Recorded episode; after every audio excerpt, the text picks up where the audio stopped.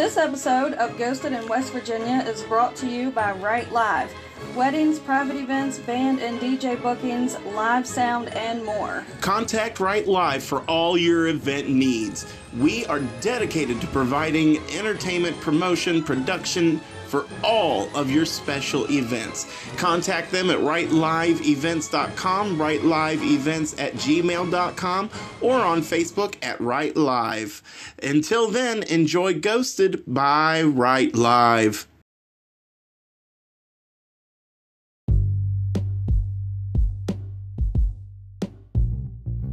Hey guys, it is I from Gro- Alec from Ghosted in West Virginia.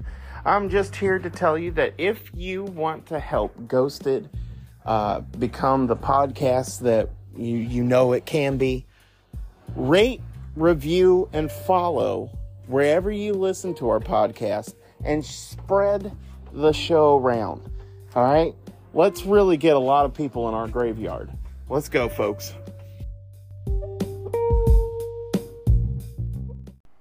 You're listening Ghosted in West Virginia.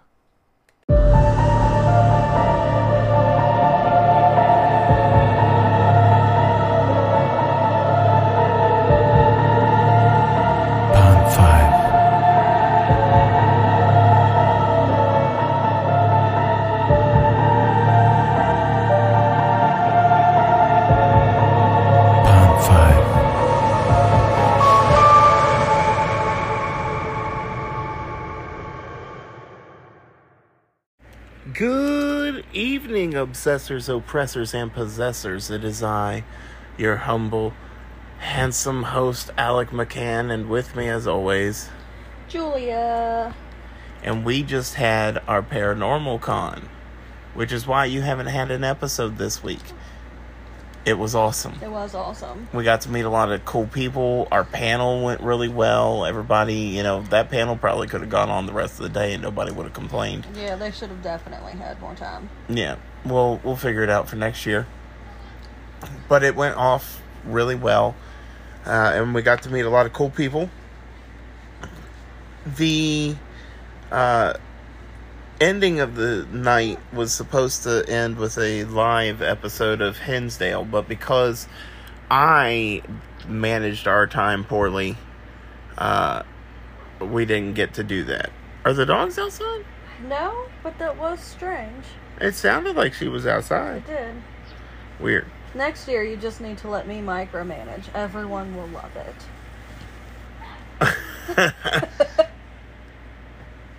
They'll love it as much as you do. I know. It'll be great. I'm proud that I just stayed stayed out of it. Well, I mean, we had the kids with us too. The baby right now is having a good time. He has surgery in the morning at what time do we have to be there? 6:30. 6:30 a.m. And we have to leave our home at Five. 5:30. Probably five o'clock because you know I can't see when it's dark. So we should go when there's more darkness. I need more time to see. To drive slow. I'm not sure that made sense. It didn't to me. I'm sure someone else it made. He's over here just kicking me. He's got violence in his heart. Now he's monkey toeing you. I know.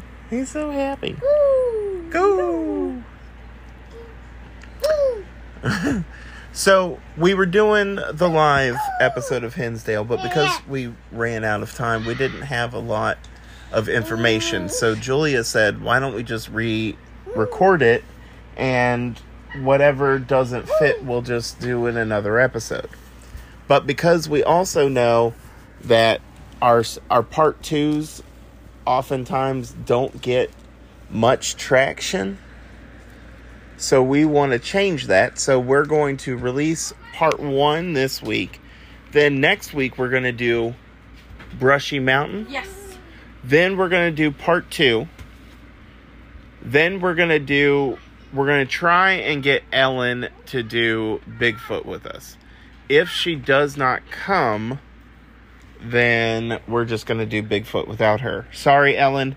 We love you. We really do. But we've had it in our thing for a while. And, uh, we're all busy. yeah, we're all busy. It's it's okay. I'm not like coming down on you or anything. I'm just I was just letting everybody know because I had announced it, you know, a while ago that we were going to do one, but we hadn't recorded it yet. But I tried to shave stuff out of this one, and it just didn't work real well Yeah. for me. So what we're going to do is we're going to go into this. We're going to um, talk about the history. You're going to hear a bunch of stuff that you've already heard, but No. but honestly, you'll probably be able to pay more attention now than you did you could there, if that makes sense. yeah. Um, what is? Oh, there he goes with his Spider-Man mobile. You see him just pick it up like Yeah. a grown man? He's not worried about it anymore. He's learned. Look at him. He turned around like, uh huh. Here I am. Maybe he was getting it out of the door so we could shut it for bed. Oh, maybe. He's so good. Such a good boy. So, out in a beautiful scenic town called Hinsdale is a ghastly story of a family that was tortured by an entity that still seems to reside in the house. Hinsdale was formed out of a town called Olean, and I'm not 100% sure if I'm pronouncing that correctly or not. You could just say cup. You know how to talk, and you're faking so hard with that. Did you see that cry? Yeah. He even closed his eyes real hard. What, down here now? I'm scratching my wife's back while we do this. Um, Hinsdale was formed out of a town called Olean in 1820 and uh, was named after Hinsdale, New Hampshire, because New York was like, we don't have enough names that we can come up with ourselves. In 2010, a census c- concluded it had a population of 2,168. So roughly the Very size. compared to us. Yeah, well, also that's about the size of the population uh, from Jason Aldean's small town. So it's not even an actual small town. No, eh. no. When he said try that in a small town, he was talking about like a a middle suburban type area, not like this. This is a small This is town. a small town. We got like three hundred, maybe. We don't even have 300. We don't. Did you look it up? I did. Our census, the last time they did it was 2021. We had 267 people. and it's mostly old people, so no one's boning to make new Yeah. children. Ours is probably one of the only ones. We probably had like five last year. What? The cup didn't work out. down. Well, if he would stop losing his cups, it wouldn't be that big of a deal. Clara Miller, formerly known as Clara Dandy, lived inside. Can I stop and talk about this family's last name real quick? Dandy? dandy. First of all, that's what they used to call gay people back in the uh, like revolution times. And I'm, I don't know that they would call. I mean, they would definitely call them gay or dandies, but that's what they called the effeminate, uh, high-to-do people. They would call them dandies. Oliver, you gotta stop putting this cup upside down. I'm not dealing with that. Why don't you go show brother? Then off he goes. Here, I'll hold it till you get down. He, he's not about it. Just let him do what he's doing. He's gonna fall off the bed. Look at him. Look at him. He's so dumb. He's so dumb. Jump. Like the dumbness of a oh, Julia. You're dumb. Yay, you made it. he almost jumped off the bed. You can't tell a one year old to do that. Oh my goodness. I'm just I'm I was in love with how dumb he was being as a baby, not understanding how physics or gravity works, and then you're just like, let me teach him. And he was getting ready. he, he, he tried. If his feet could ever leave the ground when he jumps. And then he thought better of it. Oh. He's going to the mean brother. Good. anyway, Clara Clara was uh was born and raised in Buffalo, New York in 1935, and she got all of her raising done in one year to an Irish German family. Phil Dandy, her husband, was what was up? I too am Irish and German. Yes, you are. Yes, you are. The most racist of all the races. was. German. German. Because a lot of people forget it wasn't just Jews they went after. They went after gypsies and African Amer- well, they probably weren't Americans, but black people in general. They went after them as well. Well, They I'm just not- focused heavily I on. Jews. So That's fair. Uh, but he was born in Bordine, Kentucky in 1933 and was raised in Virginia of the same year. one year raising for him too. Yes. He later moved to Buffalo in order to avoid having to work in the mines. The couple met in 1954. So, how old were they when they met? So, let's see, she's two years his senior. 1954. Hold on, give me some years. 19. Let's do her first. 1954 minus 1935. She was she was 19. Oh, two years younger. He was seventeen. Oh, she's a pervert. She is Pervy perv. pervert. Clara says that she liked his southern accent and the fact that he couldn't buy beer. I'm joking. That was that was a false part there at the end because they didn't have age limits of beer drinking in 1950 some, did they? I thought 10-year-olds could go get a drink after their shift. So, Well, what were the drinking laws then? This is what people call for drinking laws. They said, let me tune in and find out what obscure laws they found. So 19, let's say 1955, 54, 1954, drinking age. Twenty-one. 21? In 1954? After the 21st Amendment passed in December of 1993, most set their legal minimum drinking age at 21. Uh, Some states did lower it to 18 as though this, in the 60s and 70s.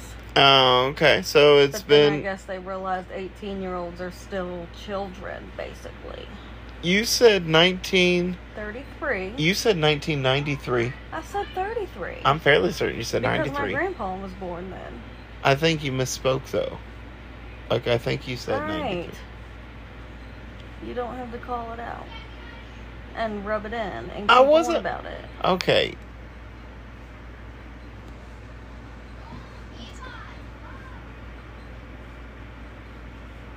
I don't know that we can do like, come on.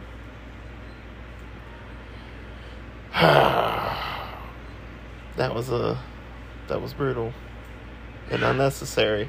I wasn't trying I was just saying I was I was telling you why I was confused by what you said and why I was looking on your phone. Okay. I don't even know where I am now because that, that hurt me so deeply. Anyway, Clara says she liked his southern accent but would get frustrated with him because it took him a while to say things. Good old southern boys gotta sound out those vowels. They were married in July of 1955 and would have five children, four of which would survive, but the baby girl would only live a few days. So there we have tragedy. Pain and, and sorrow have always seemed to be a factor in cases of serious hauntings like these that we've gone over. Yeah. You know, Amityville, um, Lindley Street, the Perrons. Uh, the in fact the Perrons oftentimes uh before they took over the Arnold estate they went through multiple traumatic events uh, involving their animals the Lindley Street couple uh, lost their son and their adopted daughter was abandoned uh, by her by her people dark entities latch onto these situations uh, that are filled to the brim with pain. Clara adds in her book of echoes uh, that she, or I'm sorry, in her book Echoes of a Haunting, that she and Phil had a hard marriage. I want that book. Echoes of a Haunting? Okay. Well, I'm gonna add it to my Amazon so that I remember it. All right. Uh, they didn't really get along well and would later divorce after Hinsdale. She puts one of the key contributing factors uh, being that they just came from different backgrounds. She was raised a Catholic and Phil was raised a nothing. Does that ever bother you about our religious backgrounds? No. I, but uh, like, That's expensive. how much is it? Eighteen seventy nine, and the hardcover is thirty. She must be doing pretty well for herself then. No, it never bothers me though because you've been so open to learning about this stuff and even if you have questions, I know you're not asking because you're like, well, that's just stupid. You're asking because you you legit don't understand. Probably bothered them because Catholics are are and Catholics are strict. they're very strict. Like they're they're as close to Jewish as Christians can be. And before any Catholics get mad at me, you have a priest system, just like the Jews. You have to go to your priest to talk to God, just like the Jews. That's all I'm saying. And you find it much better if a person converts to Catholicism, no matter if they're Protestant originally or Jewish or anything. So, and Jews do that too. You guys are like hand in hand. I think Muslims do that as well. I'm not sure. I don't know much about it. Mm. But Phil had no religious beliefs, and he only converted to Catholicism so that he could marry Clara. She describes his upbringing as basically to thyself be true. So, whatever your will is, go do it. They grew apart as marriage went on, and so they decided, you know what, why don't we take a vacation? We've been working all the time, we got all the kids. They're going to take their kids with them, but you know, they're like, we need to be able to just be around each Yeah. other without thinking about bills and all that. Clara thought that maybe if they reconnected with each other, you know, it would just get easier.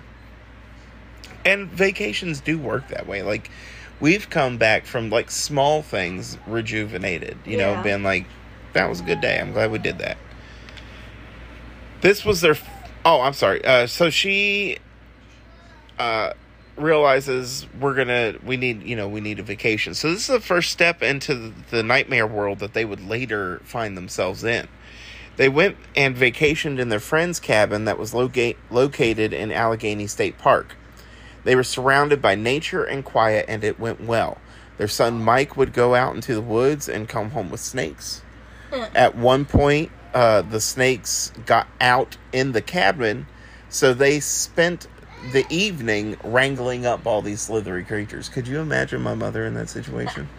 She would leave and never come back. She turned it off as soon as I said the word snake. Right? The family had really enjoyed their time at the cabin and didn't really want to go back to the city.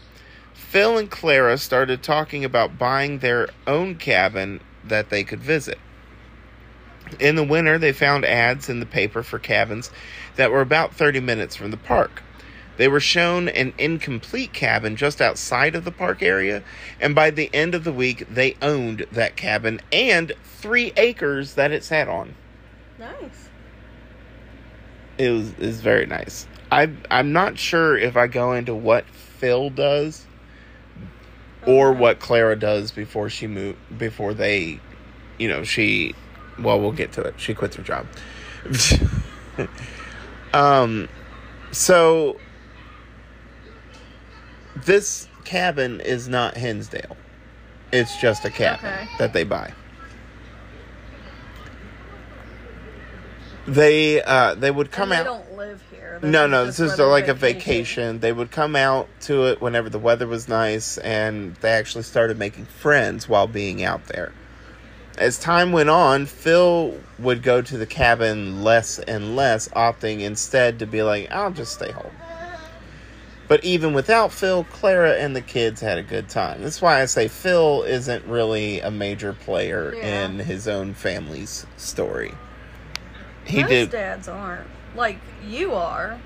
You're always around. Well, I, I mean, try. I'm not saying that in a bad way. That No. sounded harsh. No, but I do try. I mean, I But- try to be because I, I didn't have that, A lot of dads don't care to be. and like, I love my mom, but she had to work all the time, and there were times when she would say we had to do stuff or we were going to do stuff that we couldn't because we either couldn't afford it Yeah. Or she had to work and couldn't get out of it. And I know she feels bad about that. I don't I don't particularly I don't feel bad about that. Like it doesn't I'm I'm alive, it didn't kill me, so I don't feel Yeah. bad. But I also understand I don't want like how many times have I promised the kids something and I legitimately if I haven't forgotten, I just don't do it. A lot. Oh, I do? I promise them stuff and don't do it? Oh no. Sorry. I was, I was like, am I not seeing something? you you do it, you might complain. Oh, I definitely complain. There's times where they ask me to do stuff that I told them I would do, and they hit me. No, but you Like at the wrong time. It, like even if it's just playing a video game with them. Yeah. I don't. No, but in my defense, video games make me nauseous. Like I legit get car sick watching them. Yeah, and we can't play board games with them because we've tried, and Ryan gets real mad.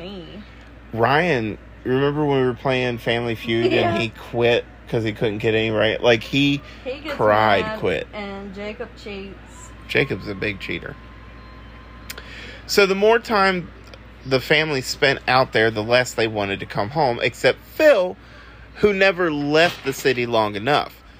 Now, I do get it though. A cabin with only a few amenities or my house with all my amenities, I, I like being home. yeah, I would. However, I did pay for the cabin, so Phil's a douche. Like I would take all of my things to the cabin and just live there. Yeah. So the family starts looking into getting a home in the area. Clara and Phil struggled over this decision because this would mean, you know, they had to take their children away from their friends. It also meant no more Catholic private school. So they uh, have to be left behind in order for them to get a good Christian education. They were like, you know, we can't keep them in here Yeah. they'll have to live here with someone else while we move to a better area. How rude. Did they do that? No, they were just Oh. saying we can't justify them going to this school without them living here. Uh, so, with heavy hearts, Clara and Phil took the children to Clara's sister's house. She was a local spinster who had nothing but time for her new children. They did. I'm sorry, they did. That's awful. My bad. Uh, now, with that settled, Phil and Clara went to the countryside to find their new home and each other. Now, if you believed all that and said, "Well, I'm glad they uh, they got haunted," you would not be wrong. They indeed would have deserved what just happened. He dropped something on his little toe. Oh, they And now he's dramatically limping. he's he's limping. Oh my goodness. Who are you? What child birthed you? But you would indeed be right.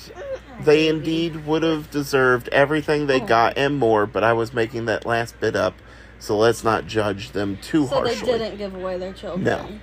No, they did not. No, they they would just have to be in public school and commute for their jobs. What a terrible choice. Phil. Now, Phil, oh, I, I did talk about what they did. Okay, so Phil worked for Ford. He's eating his toes. And Clara was an office manager at a college in Buffalo, and the commute was 75 miles both ways. Or, I'm sorry, one way. It's awful. That that means wait, 75 miles both ways doesn't mean it's a combined 75, right? Like it combines into 75. They That's drove how 70 I would say it. Okay, they drove 75 there and 75 home. That's awful. So that's what? Um, 150 miles each day. Yeah, It's a lot. that's 150. Now, the thing is, Phil would stay with his in laws when he was too tired to come home, which was every week. Clara couldn't just leave the children alone, so she would make the trek. I think I would just pour sugar into Phil's tank and tell him to try and make it to work now. Because you're leaving, you're making me drive 150 miles every day Yeah. just to come home and deal with four children Well, he did nothing. while you go home to my in-laws and what sleep in their basement Right? and and jacket to old Probably Playboys. lie. He probably was staying with his side piece. Oliver, are you being nice to the Zoe? Oliver, are you being nice to the Zoe? It sure looks like you're being quite forceful with your. What is he doing to her? Let help her. Well, remember she sat on his head the other day. Did she? There. she's she's up. But she did. Hey, don't be mean. Love her. Love Zoe. Now, uh, I don't know how long I would be able to also keep that kind of driving up. Certainly not in this present day economy. They, however, decided it was worth it. So, the same woman that sold them the cabin contacted them and told them about a farmhouse that was for sale in the area and it was being renovated. And this is the Hinsdale house. Okay. The house sat on eight la- acres, Lakers, eight acres of land, and Claire described it as a very ordinary farmhouse. Uh, in fact, it's her quote is, "Its luminous appearance made it visible from the main road. The only structure on the side road, it occupied a spot a half mile from its nearest neighbor." The view of the house disappeared as one turned off the gravel surface to the main road. Are you okay? Did you see him? He was he was celebrating the fact that he got Zoe. And look at him oh, stomping Oh, now. he wasn't celebrating. He was trying to get away. Across the stream, the narrow dirt road passed a deserted, falling down shed. From there, it climbed a small hill and turned a small bend. At this point, the house disappeared. The house doesn't look very impressive uh, as farmhouses go in pictures. I'll show you a picture and, and you can see it. It's not. In fact, look at it. Look it up while we're doing this. You can see that it's not like, ooh, that's a beautiful house or anything like you you wouldn't think that it's high commodity. Like you look at the Amityville house, the like when they bought it, you're like, oh, that's a beautiful Yeah. outside. Or or uh, the Conjuring house is pretty plain too. Weeping Willow house isn't. so that kind of reminds me of our old house a little bit. Yeah, a little bit.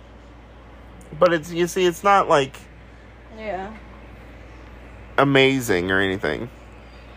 One side of the structure was two stories, and then the other half only had one floor. The side of the house uh, also had a gorgeous view of the hill and surrounding trees, which you could see from a screened in porch. I don't know if the screened in porch is there now. I think that's it. Yeah, that's the house there. Yeah, that's the screened in porch there. Yep. The looking at the house there was a pond to the left and behind the house there were woods that went up the hill and led to a hiking path. And then that hiking path led to the cabins. So they're pretty close to their old cabin and the people that they got to know when they were up there. In fact, people would come down to visit them. Oh, In the that's nice of them. in the wintertime, the family would put on skates and go out onto the pond. However, That's dangerous. well, one day, one of their dogs tried to run out before and broke through the ice. That'll be Max. I hope you're ready. Yeah, they didn't do it much longer after that. The dog was okay, though. That's good. Now, inside the home, the single floor area had a kitchen, utility room, and Mike's bedroom. The two story part had a living room, a lower bedroom, a bathroom, two doors that exited out onto the porch, a master bedroom, and a smaller upper bedroom with a closet that was turned into a bedroom as well. So there's two bedrooms upstairs, two bedrooms downstairs, and one bedroom uh, in like a like the lower part of a house. If that makes sense. Yeah. As you walk down the steps, you can see what looks like an upside down step. So like you're coming down the steps into like Beth's room. Okay. And when you get there you can see like like like a how you have a closet and then steps are going up so they look like they're upside down because you're inside the closet and you're looking at the steps from the wrong way. Like you're behind that the doesn't steps. make any sense to me, but okay. You're s- okay, so you know how steps go like this? Dun dun dun dun dun Yeah. dun. So pretend there's a closet here and you go inside the closet and now you're behind the steps and the steps look like they're going up. Not down. Like it looks like the s- steps are upside down. Okay. You've never experienced that? Like I've been under plenty of stairwells, but And and they look upside down. I don't know. I've never paid that much attention, but I also can't picture it in my head either. Okay, well, all right.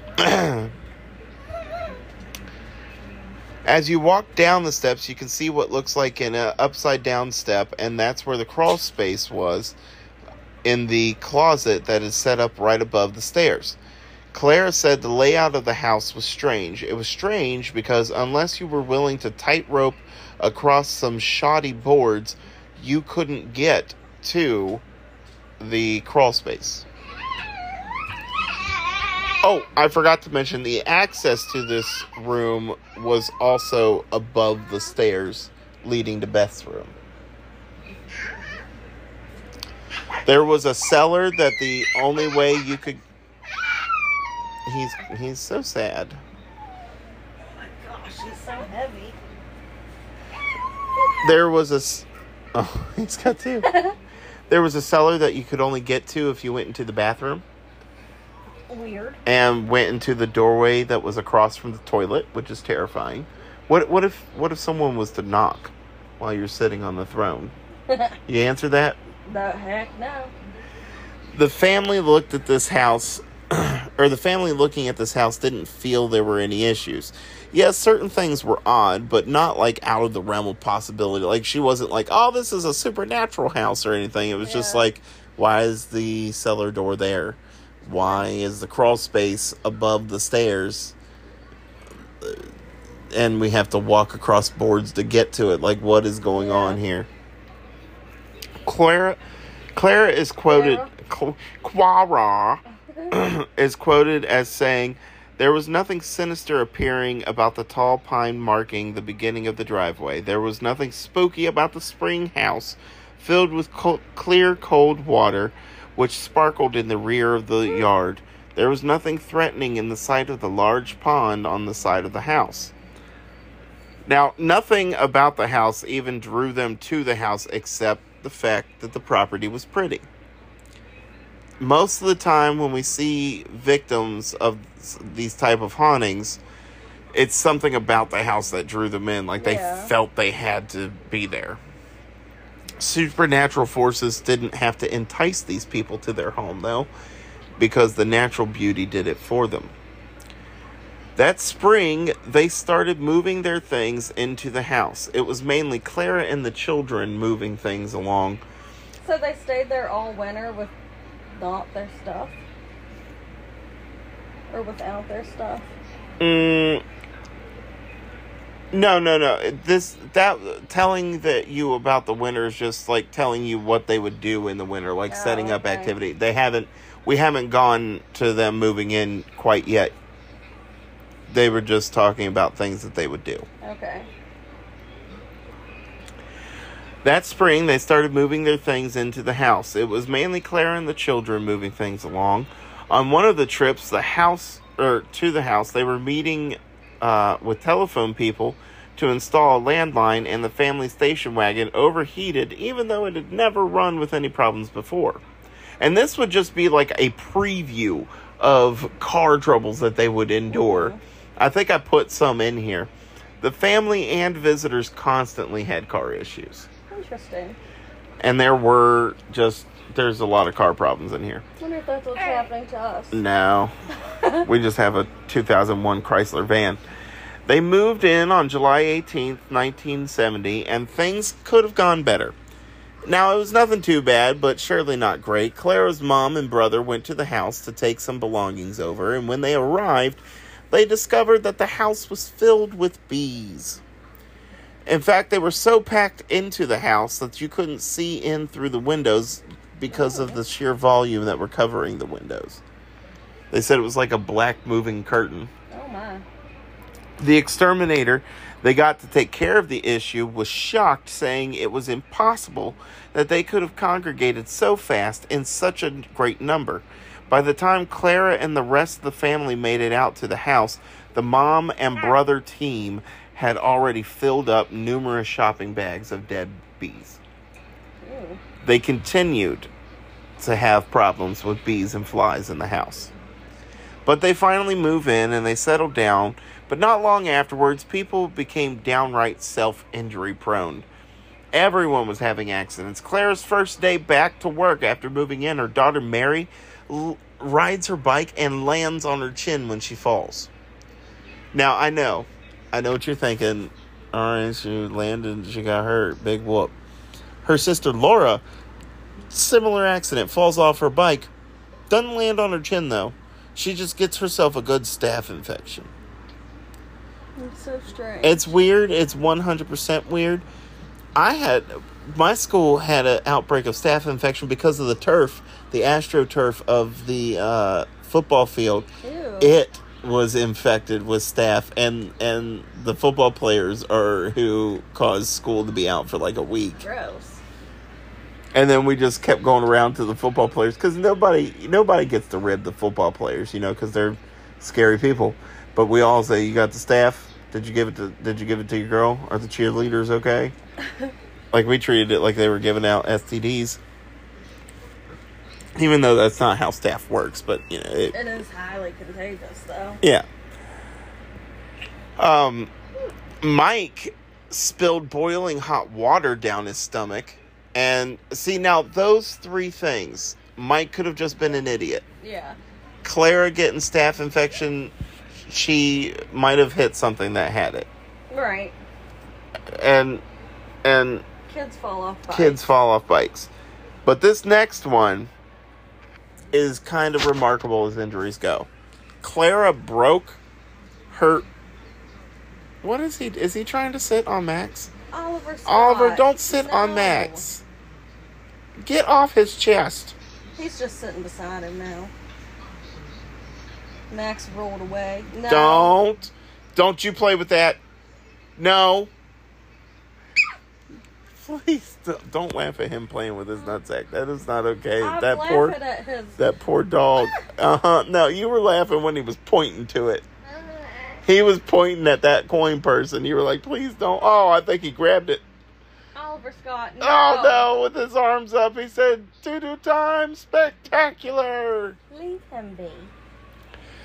So, oh man, Clara broke her finger trying to open her window, Mm. Uh, and it had to be placed in a stent. Mike was trying to make a vase and sliced his hand open. Phil cut his finger down to the bone, pushing a car in the snow. Ow, he's on my chest hair. Please get him away from me. I don't like him on this side. Ow, now he's playing with my nipples. Get him away. Ow! Get this baby, someone! Ow!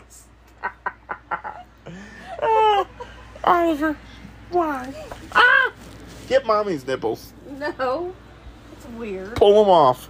Why is it weird for you and not me? Because I'm a girl. Pull them off. And your nipples are out. My- Mine are not. Your nipples are out. No. on Thursdays.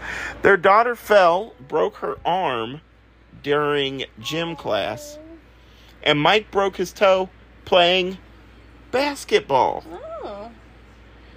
The mother in law, one time after visiting, now this is after visiting Hinsdale, came home, made dinner, and then fell down her steps and broke her leg.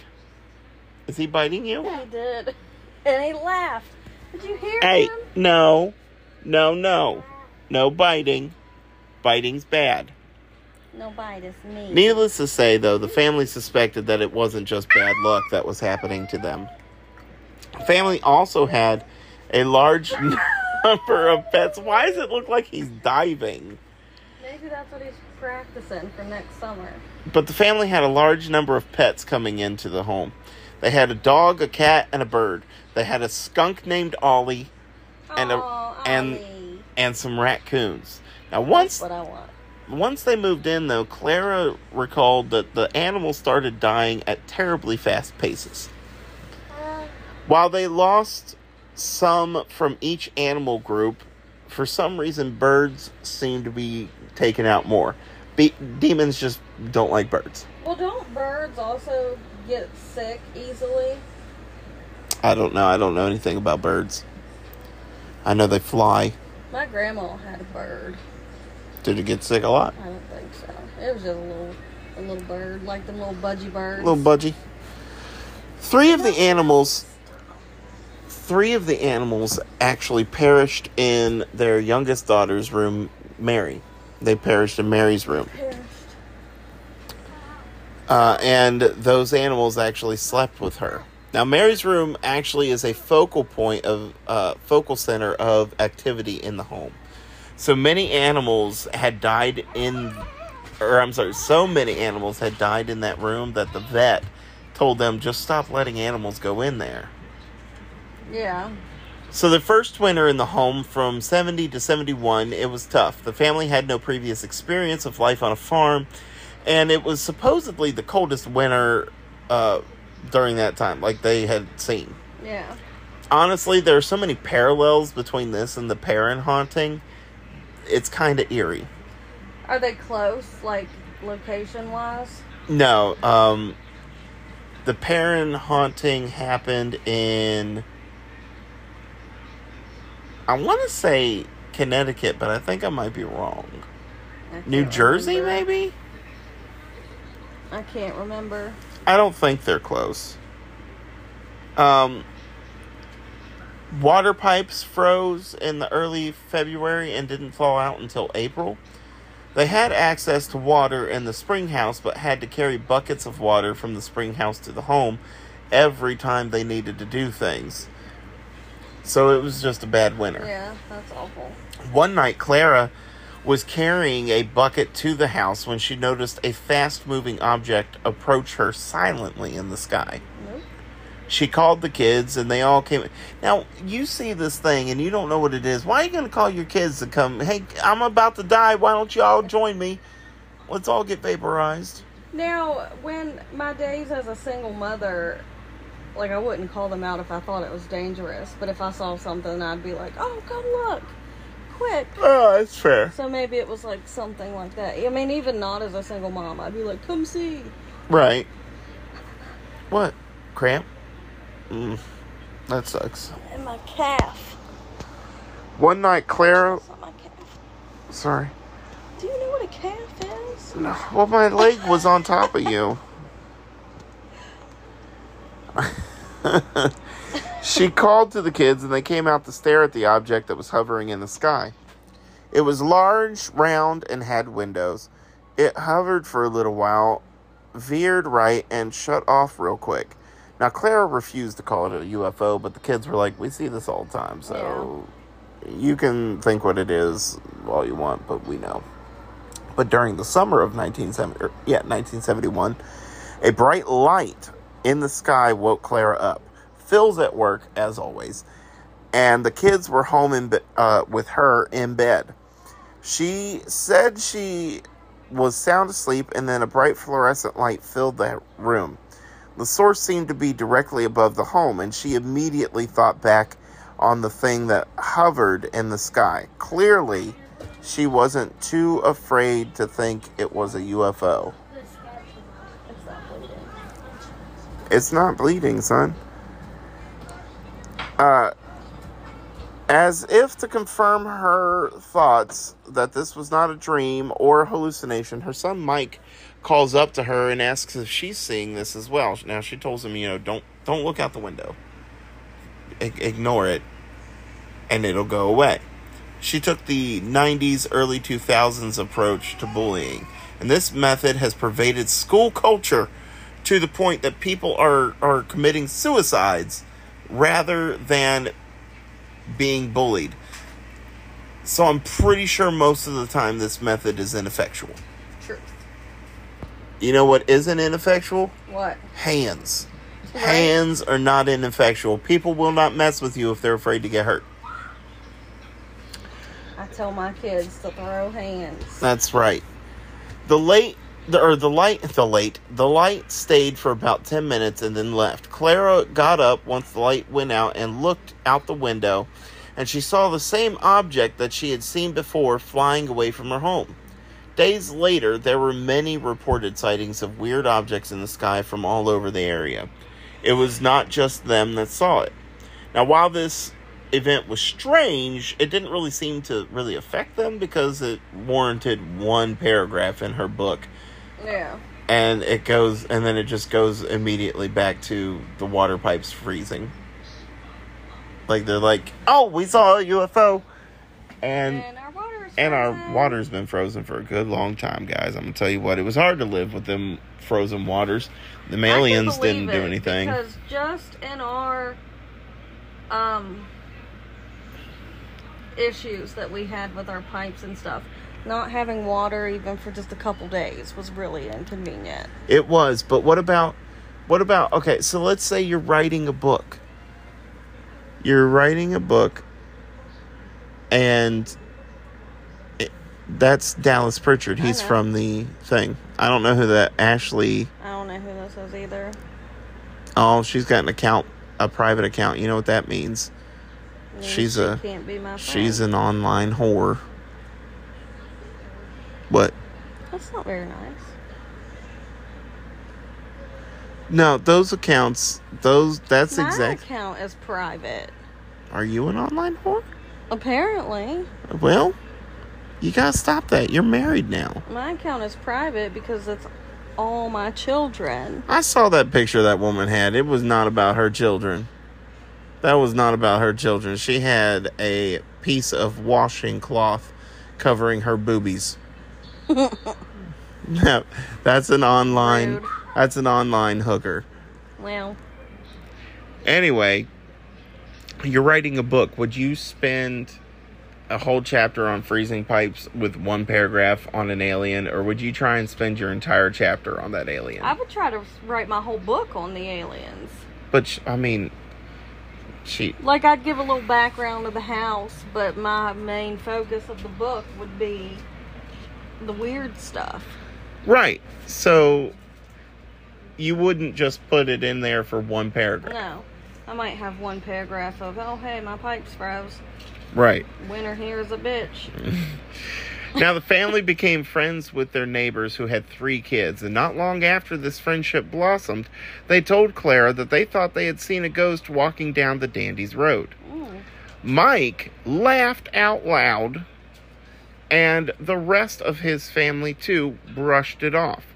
Soon after, though, Mike claimed to have seen the ghost while he and his friends were walking. They said that they saw what looked like a farmer walking ahead of them, and when the neighbors pointed out that the that was the ghost their parents had been talking to, Mike decided to try and chase the ghost.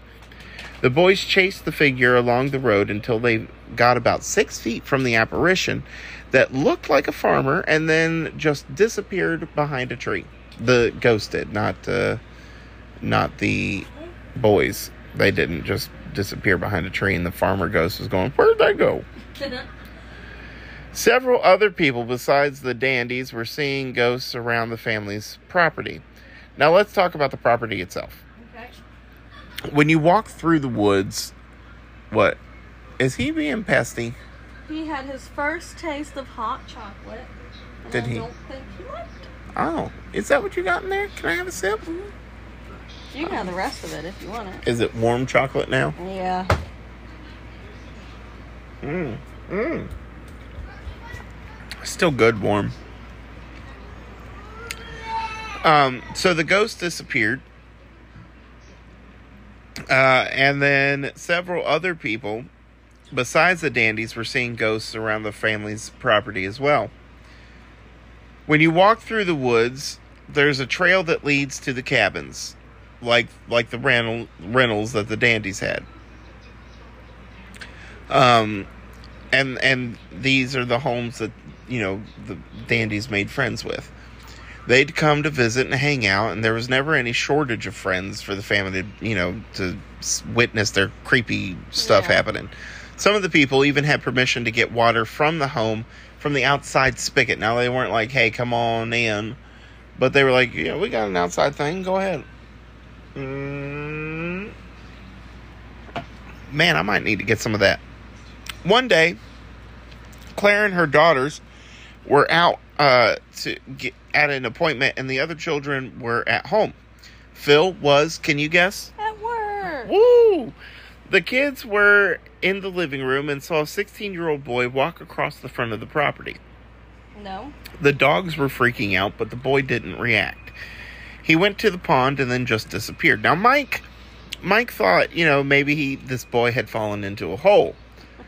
Although there was no report made, so I'm guessing that was more of his wishful thinking. Like he was like, I hope that dude fell into a hole. You're right. The sisters had actually been willing and even started to accept that odd things were happening, so they were like, oh no, that's 100% a ghost. That's what that was. Yeah. What's your, how's Kalia doing? Uh, that's not English. Yeah, so that's how it's going. Okay, there you go. But she's Answering, so that's good. Yes. That's good. Oh wait, that is English. I thought, I saw meh, and I was like, what is, is that like, what is that? It's our new language. I thought, I thought it was German. Mm. which makes me feel stupid. Like I thought it was Mike. That sounds like a word to me, Yeah. a German word. You are a German. I am the German word. So, a couple uh, that were camping at the property came down to use the outside water supply, and they saw a boy near the spring house. They noticed that the child was heading towards their cabin, so they headed back up. Now they're driving, so they're driving, and where the path leading to the cabin empties out onto an open field. So they're driving past this open field and they're not seeing the boy. They figure, So he just disappeared. well, they th- think maybe he's gotten up there. So they get to their property, but there's still no sign of him. So he's just gone. The boy would be seen several times. It was so common that people would just say, ah, the boy's back. And no one would ask, what do you mean? Like, anytime you said the boy's back, everybody'd be like, all right, well, he's out there again. This boy never interacted with anyone. He would just walk across the property. And I think this is what people call a residual haunting. I believe so. There was also a woman that was seen around the pond. Mary and her friends in late July 1973 told Clara about a woman that had been seen dancing on the other side of the pond. In her book, Clara describes the dance the girl demon or the dance that the girls demonstrated for her as lazy and almost like interpretive dance. The movements, however, were disturbing to her. The girls described the woman as a red haired, blue eyed, buck toothed woman. Her dress seemed to be made of curtains, so like a debutante type style, Ca- Scarlett O'Hara, that kind of thing. Yeah. This woman spun as she danced until she disappeared in the grass like some magnificent human drill. Hmm. Phil thinks that some weirdos just come onto his property, so he goes out to investigate one of the few times he's home. I was gonna say he's home. and he searches around the pond but finds nothing. And Mary says, "I bet that lady hanged herself. Her eyes were bugging out of her head, and now that uh, her eyes were bugging out of her head, and now that dance the daughter and her friends had displayed made sense to Clara, and it disturbed her even more because the movements reminded her of someone swinging from a tree. Yeah. Do you see what's? He's loving you." Hi, baby. in the house you have another woman apparition that wears flannel and did he just spit that out at you In the house you have, or in 1973 in August, Clara wakes up to the sounds coming from bo- the bottom of her stairs. She gets up thinking it's one of her kids, but when she looks down the stairs, she clearly sees a woman walking by. Ooh. At first, she thinks, "Oh, it must be Beth," but then she notices uh, that it's some someone completely new to her. She's wearing a long blue flannel nightgown with a floral pattern on it, and she had long brown hair. When she went to check on the kids, they were all sleeping, and the woman had disappeared. Why did you not immediately run down there to whoop some butt? Right? Why didn't you tell your husband there's some strange long haired blue flanneled woman running around our house? We need we need to get these children and get them out. I don't know where your phone went, babe. Oh, I found it. About a month after this, Beth wakes up and finds someone standing at her dresser with her diary open. She at first thought it was her mother. The woman had her back to Beth and asked, Are you sure it was June 29th? There had been a fire that day down the road, so she uh, so she just says, you know, that's what it that's what my diary says. And the woman closes the diary, places it back, and then closes the drawer before leaving. The next day, more alert, Beth realizes that wasn't my mother. The woman looked nothing like my mother, and my mother's never had that flannel nightgown before. Creepy. What's creepy to me is the detail that she read the diary, closed it back up, and then closed the drawer. Yeah. Like that's creepy. Why why why is that creepy to me? I do not know.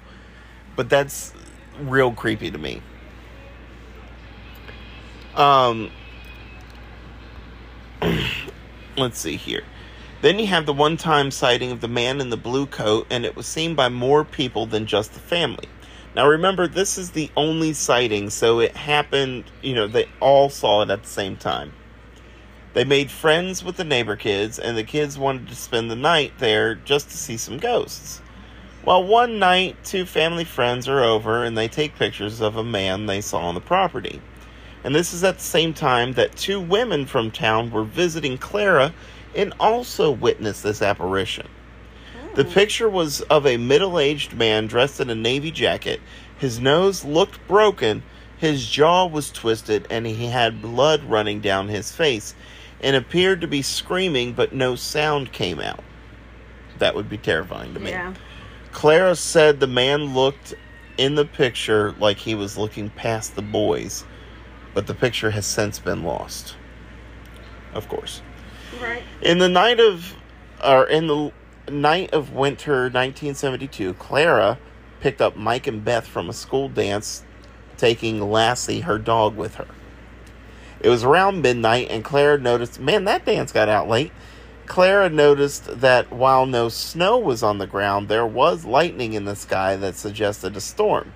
It was unsettling. She describes it as we reached the bend in the road just before it begins to dip to a low point, and there it crosses a small stream and a gully and then climbs again to meet the main road.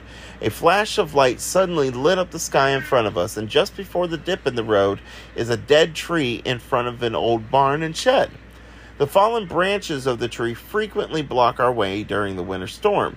This night, however, it was not fallen branches that frightened me, but the silhouette of a baby, or I'm sorry, of a body hanging from the tr- dead tree, swinging in the wind.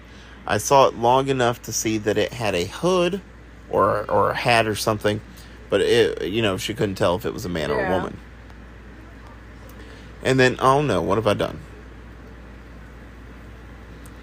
I've made it worse. Oh no, there we go.